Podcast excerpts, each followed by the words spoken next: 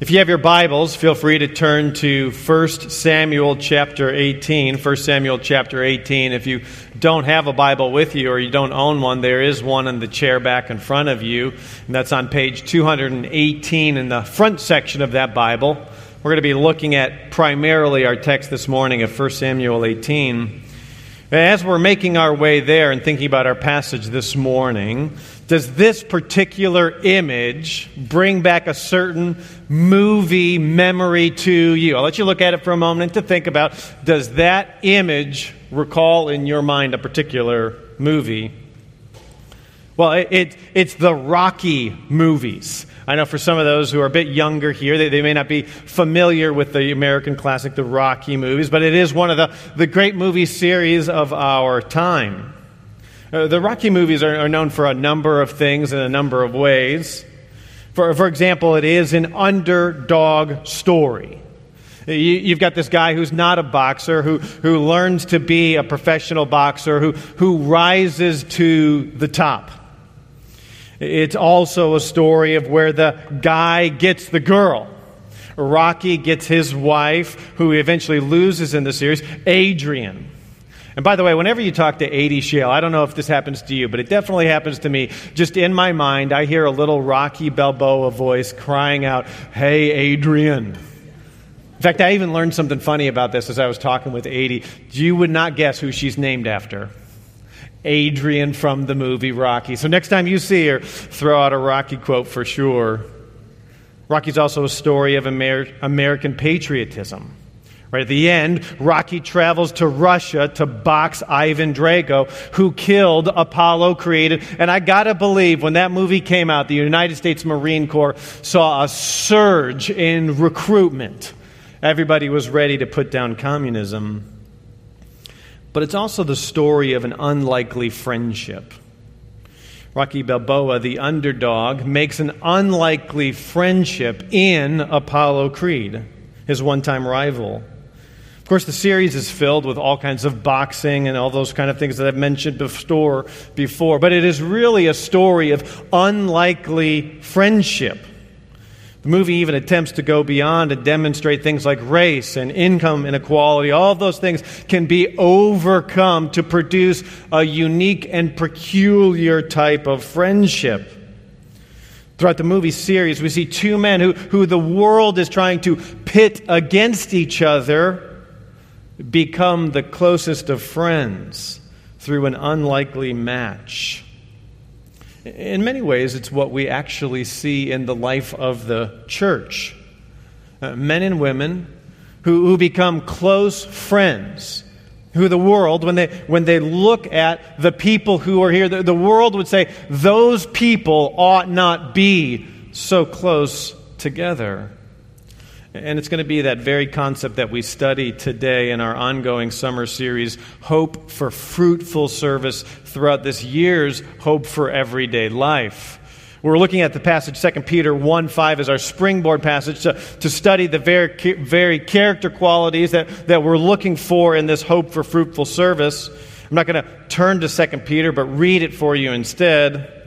For now, this very reason, we're told by Peter, as we're to grow, to apply diligence in your faith, supply, and we've been looking at this summer, these various things moral excellence. And in your moral excellence, knowledge. And in your knowledge, self control. And in your self control, perseverance. And in your perseverance, godliness. And in your godliness, brotherly kindness. And in your brotherly kindness, love. Uh, the idea being that, that we're to be adding these things, growing in these things as Christians, and, and the passage ends with, with a reason, with a why we're to be doing this.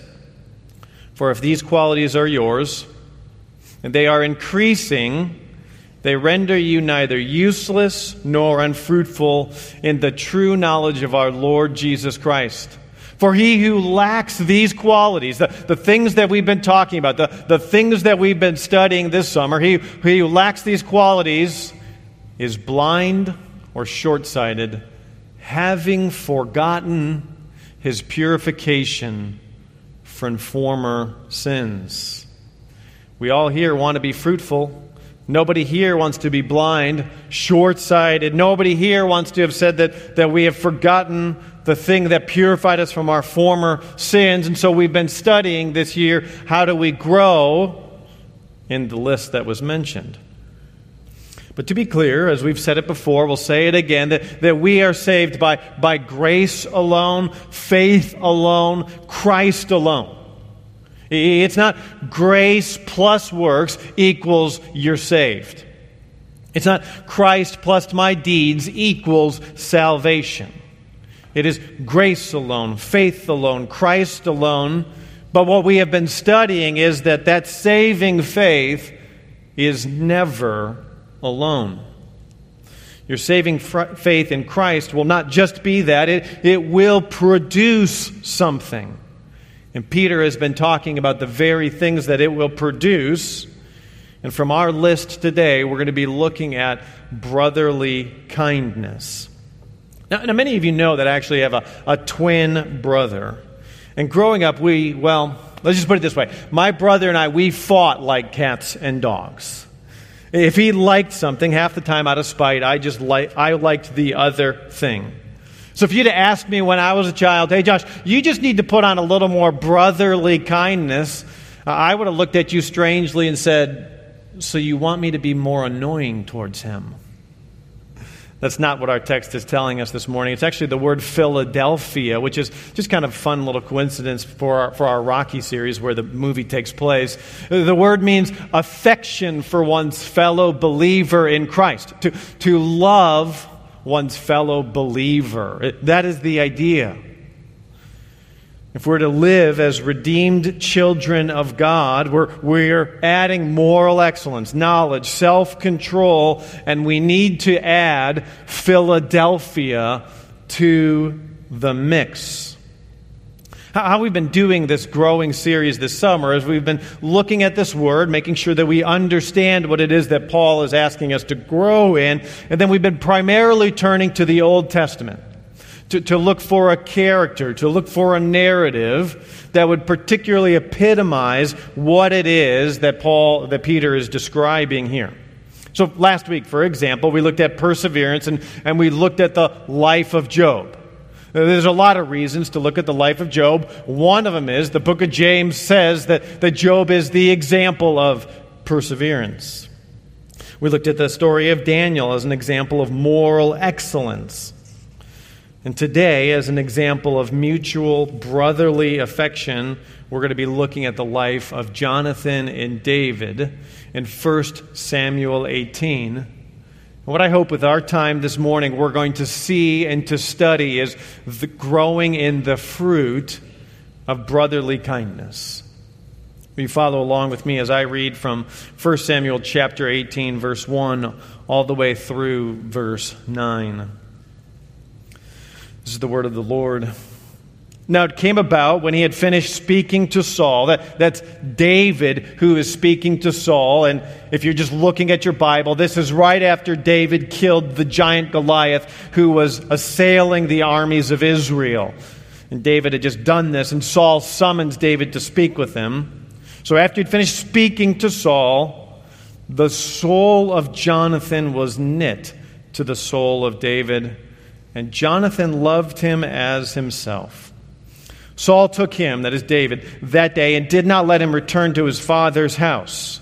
Then Jonathan made a covenant with David because he loved him as himself. Jonathan stripped himself of the robe that was on him and gave it to David, with his armor, including his sword and his bow and his belt. So David went out wherever Saul sent him and prospered. And Saul set him over the men of war, and it was pleasing in the sight of all people, and also in the sight of Saul's servants. It happened as they were coming, when David returned from killing the Philistine, that the women came out of all the cities of Israel, singing and dancing to meet King Saul with tambourines, with joy, and with musical instruments. The women sang and they played and said, Saul has slain his thousands, and David his ten thousands. And Saul became very angry, For this saying displeased him, and he said, They have ascribed to David 10,000, but to me they have ascribed thousands. Now, what more can he have but the kingdom?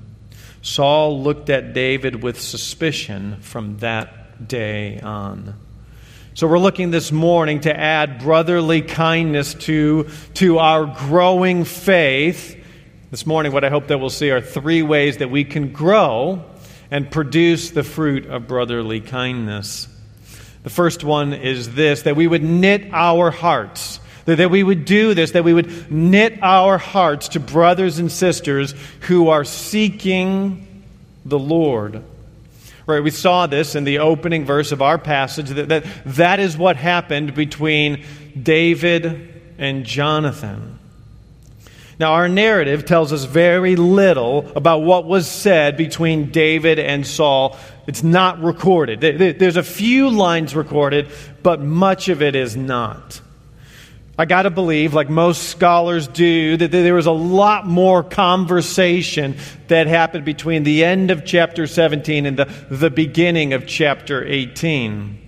There's probably questions like, How did you have the courage to do this? Were you afraid at all when you approached the giant? Like, is this the first giant you've killed, or, or do you, is this just like a Tuesday for you? you? You just go around killing these people for a living. The point being, there was obviously a lot more dialogue that is recorded, and there was something to the answers. There was something to what David was saying when he was talking with Saul that, that spurred Jonathan's heart. When Jonathan heard what was coming out of David's mouth, it moved him.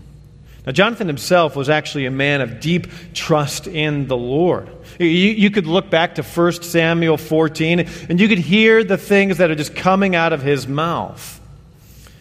And what we see then is this movement towards David by Jonathan. He, he takes an incredible step of vulnerability, and that's the movement of those who love the Lord. Now, our text, if, you, are obviously reading it, it is describing what is happening, but I also believe that it is arguing this is what ought to happen.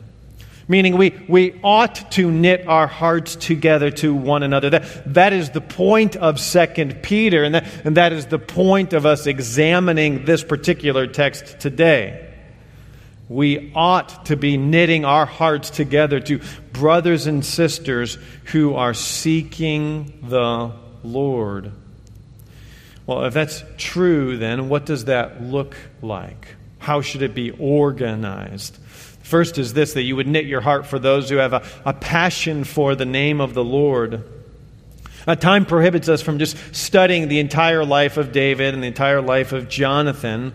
But it's really clear, and you probably know this, that David has a passion for the Lord, a passion that Jonathan shared, but Saul did not. Notice, for example, in the chapter before, in verse 26, David spoke to the men who were standing by, saying, What will be done for the man who kills the Philistine and takes away the reproach from Israel? For who is this uncircumcised Philistine that he should taunt the armies of the living God. You, you can feel the indignation in David's voice. You can hear the passion for the name of the Lord. Or when he's facing down the giant, he says this This day the Lord will deliver you into my hands, and I will strike you down and remove your head from you. What an accurate prophecy. And I will give the dead bodies of the armies of the Philistines this day to the birds of the sky and the wild beasts of the earth, that all the earth may know that there is a God in Israel and that all this assembly may know that the Lord does not deliver by sword or by spear, for the battle is the Lord's, and he will give you into our hands. The point being, David's actions were not about his own glory. They were about a deep and abiding passion for the name of the Lord. And as we consider knitting our hearts to one another, it, it must be done around a, a passion for the name of the Lord. Not around hobbies, not around earthly loves, but a passion for the name of the Lord. We also see that there's a characteristic of humility that shines forth in David and Jonathan's relationship. Now, David was often the most theologically astute person in the room. His focus on God and what would honor the Lord would define who David was. Well, what, what happened with David when he would enter a room is the, the twin qualities of confidence and humility followed him wherever he went. Notice how often, when David, and we'll just look at two passages, describes himself. First, in verse 32, let no man's heart fail on account of him, your servant. That's David referring to himself. Your servant will go and fight this Philistine. Or later, when Saul is questioning him, Whose son are you, young man? And David answered, I am the son of your servant, Jesse the Bethlehemite. David constantly refers to himself as a servant. He even goes as far to identify with his father. Can we all just agree for a moment that, that if it was you or me who, who'd slain one of those giants, humility would not be the first thing that we would be putting on? We'd be thinking, let's get some t shirts made, Giant Slayer. My pride swells at the most mundane completing of a construction project at home. And, and yet, David, he puts on humility. You cannot have brotherly kindness if you do not have a humble heart. If you want to grow in your faith, the way that the text talks about, the, the way that the text encourages us, then, then we must have brotherly kindness and we must knit our hearts to one another. But we will not be able to do that without humility. When we walk around thinking that we're amazing, no one wants to knit their heart to our heart. You might find folks, if you walk around with pride, you might find folks who want to attach themselves to you they want to use you and your gifts, but as soon as you trip and fall, you will be left alone. Now, one could ask, why was it that Jonathan and David were brought together and not Saul? There's a number of reasons, but these reasons that we've been talking about a, a, passion for the name of the Lord, humility, but there's also a strong desire on both of their parts to do God's will. And David is known as a man after God's own heart. We see that description of David in, in the Old Testament. We, we even see it in the, the New Testament as well. For example, when Paul is giving a sermon at Antioch, he is recounting a significant portion of Israel's history. But, but notice how David is described even in that particular sermon in the New Testament. And after this, he'd removed him. He raised up David to be their king, concerning whom he also testified and said, I have found David, the son of Jesse, the Lord says, a man after my heart who will do all my will. Notice that a person who is aligned with God's heart wants to do what God says. It's not just an emotional love, although that, that emotional aspect of love for the Lord has to be there, right? We've been talking about it, but it also corresponds with obedience to the Lord. Being, being a man after God's own heart, David is described as someone who wants to do God's will. David and Jonathan were men who wanted to do the will of the Lord. Now, I'm not arguing that David did that perfectly. In fact, the Bible records more episodes of David's failures than, than any of its major characters. The Bible never attempts to whitewash David. We, we get to see him, warts and all. But over and over, the Bible does something that it rarely does it tells us what is the actual internal movement of David's heart. The Bible rarely speaks about the unseen aspect of a particular individual, and here it tells us that there, David is a man after God's own heart. He, he wanted to please the Lord. He wanted to please the Lord in everything that he said and did. Jesus would make that, this desire to do God's will, a key defining aspect of, of what this new community that he was creating in his name. Notice what he says here in Matthew 12. Jesus answered them, answered the one who was telling him, and said, Who is my mother and who are my brothers? And stretching out his hand towards his disciples, he said, Behold, my mother and my brothers. For whoever does the will of my Father who is in heaven, Jesus says, he is my brother and sister and mother. We're to knit our hearts together with one another in mutual affection, but to do that around a common desire to be pleasing to the Lord. The Bible even warns against knitting our hearts to others who, who don't have this desire. One such warning is in 2 Corinthians 6. Don't be bound together. And some people think about marriage, that, that is one application of this text, but, but it goes beyond marriage. Don't be bound together with unbelievers. For what partnership have righteousness and lawlessness, or what fellowship has light with darkness. It might be an opportunity for you, for me, for all of us to ask for a moment are, are there people in our lives that, that we are knitting our hearts to that, that we should not?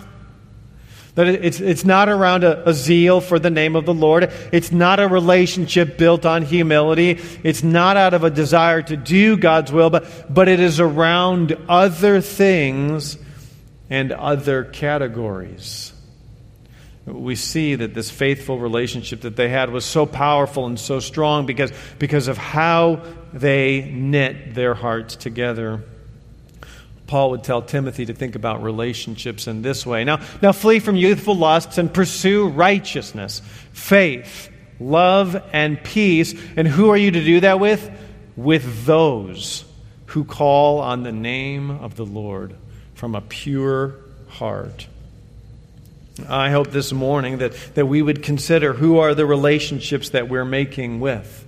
Who, who are the people that we're, we're knitting our hearts together? That, that first and foremost, we would be doing that. We wouldn't be locking ourselves away in isolation, but, but that we would think carefully who am I knitting my heart to? And around what categories am I doing that? Second thing I think we can see from our text this morning is a call to be faithful. A call to be faithful in our relationships. Everybody here, because you are made in the image and likeness of God, every one of us is built for relationships. But in that relationships, there is a tendency for all of us, from time to time, and with certain individuals, to experience challengingness, challengeness when we're in relationships that are hard. When, we're, when they're going through something, we're going through something, or, or we're going through something together that's hard, there is a tendency in all of us just to hit the eject button. We, we've all been there where friends have abandoned us in moments of trial and difficulty. It's my hope and prayer that some of you, while experiencing that, would, would see more and more of the opposite in your life.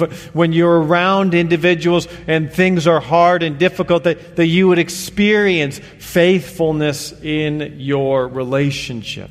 All of us want faithfulness in our relationships, and I think from our text, what we can do is to learn from the covenant of David and Jonathan. We saw it in the text there that Jonathan made a covenant with David because he, he loved him as himself. That was the basis, the reason why. And, and Jonathan stripped himself of the robe that was on him and, and he gave it to David with his armor, including his sword, bow, and belt. What did it mean that the king's son was giving his robe and armor and sword to David? It was that Jonathan had recognized that the Lord was going to raise up David instead of Jonathan. He was going to replace the house of Saul with the house of David. And instead of treating Jonathan, or instead of treating David as enemy, Jonathan enters into a partnership with him. What's often not mentioned in this relationship is that it, Jonathan is significantly older than David. We see that from the text earlier, where, where Jonathan is fighting Philistine garrisons when, when David was just a little boy. Some commentators even believe that the age gap between the two of them would have been 30 years at the making of this covenant. But Jonathan didn't see David as some little young boy who was a, a threat to him and his future.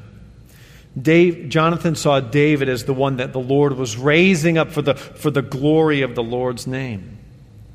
And so Jonathan and David enter into a formal covenant with one another, and it is refer, reaffirmed over and over. And the, the basis for that commitment to each other was, was a love that they had for the Lord. The tie that bonded them together, we're told over and over, is, is the Lord is between you and me. The point being that, that they took this covenant that they entered into, they took this relationship seriously. And because they took it seriously, they, they could be on mission for what the Lord had in store for them. And if we're to be on mission as a church family, we, we, must take the covenant relationship that we have with each other seriously as well. We must take seriously the covenant relationship that we are in. I think the relationship that Jonathan and David had was strong, but I would argue that, that the covenant that believers feel with one another in this very room, if you are a Christian, it ought to even be stronger. Those who know Christ as Lord and Savior, the, the relationship that comes from being together, that Christ would say that the cup which is poured out for you, this, this new covenant that is in their blood, this that we experience together should be stronger than David and Jonathan. I appreciate the fact that if you're going to join this church, that you, you have to sign a covenant that clearly communicates the expectations of what does it mean to be in this body. I think it's good in this day and age and in ages past that, that we would affirm and formally commit to each other to, to want to honor the Lord together. There's so many places in the scripture that talk about the, the need for this kind of commitment and this kind of love, this kind of sacrifice for each other. For example, in Romans 12, the, the body of believers are told to be devoted to one another in Philadelphia.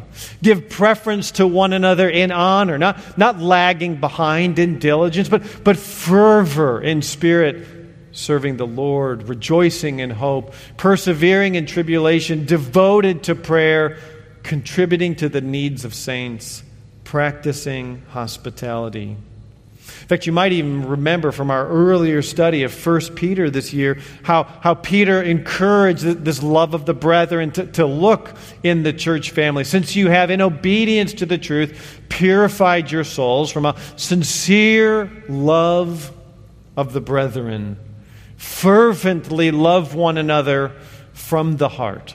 For you have been born again, not of seed which is perishable, but imperishable, that is through the living and enduring Word of God. So, one of the ways that we, we do all that the Lord is calling us to do is, is to take our covenant that we are in with one another seriously to, to bear with one another in and out of season. And to realize that there is something that unites those who call Christ, there's something that unites us that is incredibly powerful and something that the world will never understand. We can also learn from the covenant that Jonathan and David had is to recognize that this, this relationship it is strengthened in trials and persecution. Our relationship to each other when, when time is hard and difficult can actually be strengthened. We see it play out in the Jonathan David relationship again later in the text. Do not be afraid, Jonathan says to David, because the hand of Saul my father will not find you. You will be king over Israel, and in a sad false prediction, I will be next to you. Saul, my father, knows that also. So the two of them made a covenant before the Lord. David stayed at Horesh while Jonathan went to his house. Saul, at this point in the story, is trying to kill David. And that puts Jonathan in a very difficult position. But he, he chooses David. He chooses to honor the commitment, the covenant that he had made, because David is living for the Lord and his father is not. Jonathan personifies what we see in Proverbs 18 that there is a friend who sticks closer than a brother.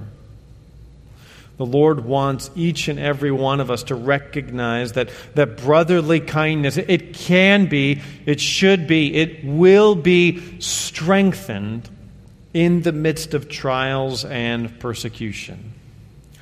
So it might be a good time to just ask yourself for a moment are there ways in which you need to grow in your faithfulness in your relationships with others, especially those who are in this room? Meaning, are you a fair weather friend? Now, I got to believe no one's going to raise their hand at that comment. But if we were to examine how you treat the relationships that are in your life on a daily, weekly, yearly perspective, is there evidence that you have become that, that faithful friend who sticks by through hard times, through trials, through persecution? Or when somebody's going through a hard time, do you become the friend who, who tries to serve, who tries to put himself out there, who, who tries to speak up for that individual when they're under distress and difficulties? We've all been there when someone has come to our aid, who's come to our rescue. I want to encourage all of us to, to think about for a moment as we put on brotherly kindness? Are there people in your life who the Lord has placed around you for action to do something and not just to be a passive observer of all that goes on in their life? Another application could be as you look at the people in this room and the, the covenant that you have with brothers and sisters in Christ. Uh, do you view serving them through a unique lens. For example, Paul would write at the end of Galatians do good to all people, especially the household of God. So, so when you come to church today and you lift up your voices, do you, do you look around and see this is my family? These aren't just the people that I go to church with. This is family for me which provides us an opportunity to say two particular things on that. One, there, there are people, and I'm glad for that, who have been coming here for a while and you have not yet said, This is my family. I want to join and make this church home. That's okay. We're, we're glad that you are here, but, but at some point, I would encourage you to, to take this passage and take the relationships that are being described seriously and to consider does God want me to enter into a covenant with those people? But secondly, and we've been talking about those who are in Christ having this unique Philadelphia, this unique relationship with one another. There are people in this room who may not know Jesus Christ as Lord and Savior. They, may not be part of that community that is described for anybody here who doesn't know Christ as their Lord and Savior, who hasn't trusted in the death, burial, and resurrection of Christ, I, I, hope that you would see how the text describes the, the beauty of the unique relationships that exist in the church. And that would be at least a motivation to inquire further about Christ, further to know about your, how you can have a relationship with Him and that if you wanted to talk with any of the pastors or anyone at our church about how to come to a saving relationship with Christ, we would drop anything as we look at these relationships and see the essential nature of salvation for brotherly kindness. Thirdly, we see in our text that we should celebrate your brother's growth and to celebrate their blessing. So David went out wherever Saul sent him and prospered. And Saul set him over the men of war, and it was pleasing in the sight of all the people and in the sight of Saul's servants. It happened as they were coming, when David returned from killing the Philistine, that the, the women came out of the cities of Israel singing and dancing to meet King Saul with tambourines, with joy, and with musical instruments. The women sang and played and said, Saul is slain his thousands, and David his ten thousands. Then Saul became very angry, for the saying displeased him, and he said, They have ascribed to David ten thousands, but to me they have ascribed thousands. Now what more can he have but the kingdom? And so Saul looked at David with suspicion from that day on. Saul initially loved David, but as soon as David got more shine, more attention, more glory, that changed instantly. Instead of thinking in his mind, wow, what a blessing of the Lord that David is. We're, we're defeating our enemies. God is working through this young man. Saul starts to look sideways at David. He even begins to devise evil and wicked schemes how David can be slain by the Philistines. Brotherly kindness rejoices with those who rejoice. It's often been said it's much harder to handle a friend's success than to handle a friend's failure.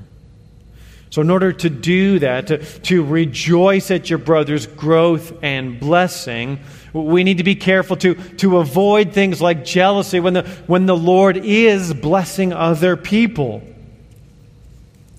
We see later in this passage and another one following just the struggle that Saul had. Then Saul was even more afraid of David. Thus, Saul was David's enemy continually. Or in the next chapter, when Jonathan spoke well of David to Saul, his father, Saul replied back, Jonathan said to Saul, Do not let the king sin against his servant David, since he has not sinned against you, and since his deeds have been very beneficial to you. It's hard not to get jealous when the Lord is blessing those around you. When, when your own interpretation of your life is that you have it hard and they have it easy. When you look around and conclude that your friends are they're, they're driving on easy street and you're on the side of the road with flat tires. We're called to avoid jealousy and not allow these things to creep up and to grow into our hearts. Let me give us at least three ways that I think that we can do that, to, to avoid jealousy. And the first is this to, to keep a careful guard over our thoughts, to keep a careful guard over our hearts. The Bible says, as a man thinks, so he is. So often, when a random thought comes to mind, what is your solution? What is your plan in dealing with those invasive, intrusive thoughts? So often, we don't have a good plan. We're not keeping a, a careful watch over our hearts. And if you're to avoid jealousy, then you must, you must guard your heart at all times. Two, confess to the Lord and, and, if appropriate, to others when you fail. The Spirit, I believe, if He is inside of you, will be convicting you. When, when, when you see the growth and the blessing that others had, He will be faithful to convict you. But if you are yelling over His voice, that will only lead to your own demise if you hear the Spirit calling you to repent when you see others succeeding, do it immediately. And thirdly, if you're struggling with jealousy, tell others. Tell your brothers and sisters in Christ. Jealousy is not one of those things that is best fought alone. It's one of those sins that can, can warp your mind. It can change the way that you understand the reality, and you will need help. You will need the aid of others in overcoming that. Lastly, then, in our text, we're told that we should rejoice. Rejoice in having the same purpose with our brothers and sisters, regardless of what is going on.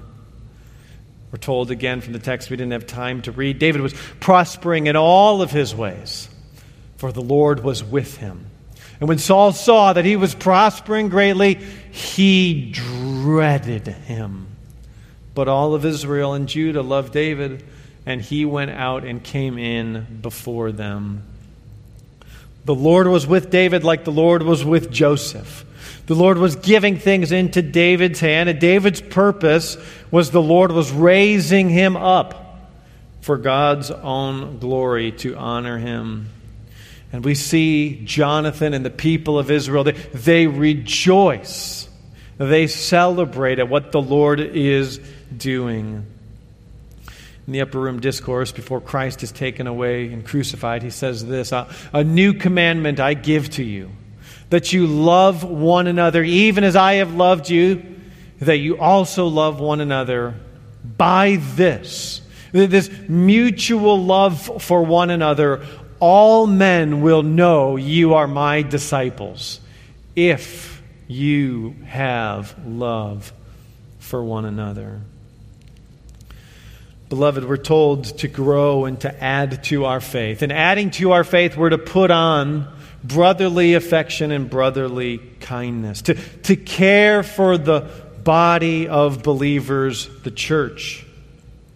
I hope and pray that this Sunday, that as you consider where you're at, when you consider your brothers and sisters, that you would take the covenant seriously, that you would be a faithful friend, that you would rejoice in the blessings of others and not grow bitter, and that you would be faithful to ensure I'm knitting my heart to the people here in this congregation around a mutual desire for the Lord and to do His will, all so that we may grow in our faith to be pleasing to Him. Let's pray. Father, we come before you, and I rejoice at the story of Jonathan and David, and there's so much that we can learn from it as the church. There's so many ways that we can be growing to become like Christ, and I pray that this people, this body that you have called out here in Lafayette, and that churches even around the world, that there would be something unique, something different, something special about the relationship that is enjoyed among brothers and sisters in Christ and that there would be a powerful apologetic for your name, and that people looking in would see how the church is different. The people who are friends are, shouldn't be friends. People who have deep relationships according to the world standards shouldn't have these kind of relationships, but that they have them because of a mutual love of your Son, because He first loved us. Father, as we go from here, help us to love one another with that Philadelphia each and every day. It's in your Son's name we pray these things. Amen.